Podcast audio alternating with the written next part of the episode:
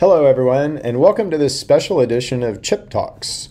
Today, we're going to be talking about the endocannabinoid system and really, what is the endocannabinoid system? How do we describe the endocannabinoid system? If you someone caught you in the elevator and said, "Gee, describe what the endocannabinoid system is to me," what would you say?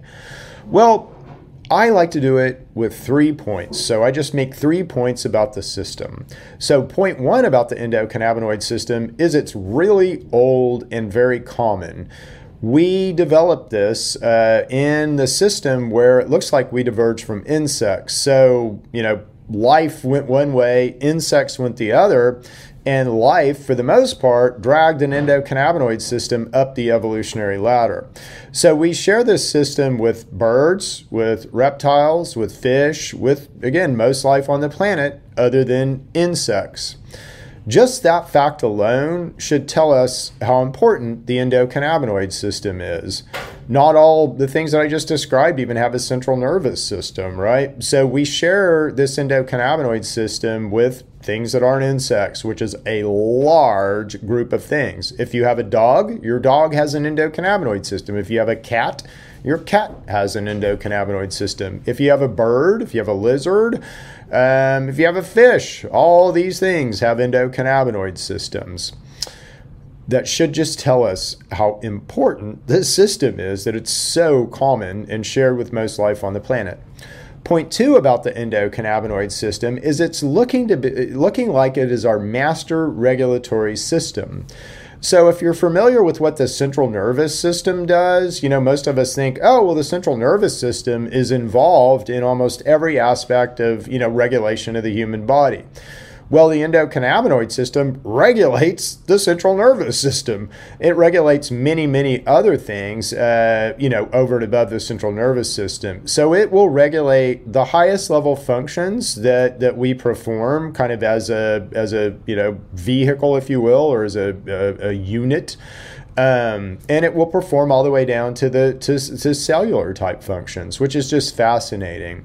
But the best way to describe it really is is uh, use a construct. So we work kind of like our car, and we all understand that in our car we have a computer and that computer is always looking at every system in our vehicle and it's trying to balance all of these systems to perfect balance or perfect homeostasis. So it's looking at windshield wiper fluid and how much air we have in our tires and gas and engine efficiency and exhaust efficiency and how much oil we have and all of those type of things. This computer is constantly monitoring and constantly making these little changes in our vehicle to balance it to perfect homeostasis and perfect function. Well, guess what? We work in exactly the same way. We have a hypothalamus hippocampus. That is the computer in our vehicle. It uses the endocannabinoid system to monitor us. Do we need food? Do cells need food? Do we need to initiate an immune response? Do we need to upregulate an organ, downregulate an organ? What do we need to do? And we're constantly, our hypothalamus hippocampus constantly uses the endocannabinoid system to monitor and then our hypothalamus hippocampus uses the endocannabinoid system as a mechanism of action or mechanism of change. So when things need to be done, again, the endocannabinoid system is engaged to do those things.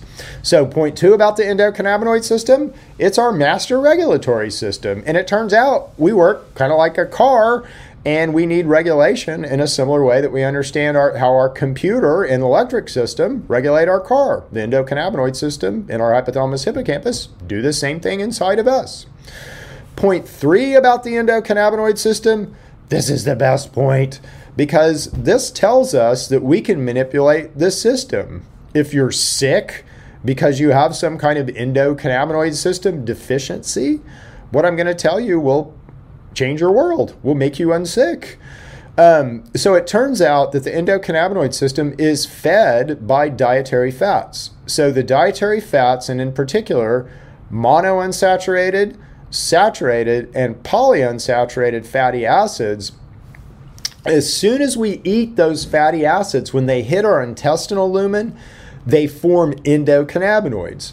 And each type of fat will form a different endocannabinoid. And by virtue of the formation of these endocannabinoids, which is fed back to our hypothalamus hippocampus, we set a nutritional state. Okay? Are we getting everything that we need? And if we're getting these fats in the right ratios and the right balances, it turns out we are. But none of us know that, and none of us are eating them in the proper ratios or proper balances. So the sort of computer answer to are we getting enough is no. And when that happens, our computer, our hypothalamus hippocampus, will engage the endocannabinoid system to allow us to develop bacteria in our guts the purpose of that bacteria is to produce proteins which offset our dietary deficiencies.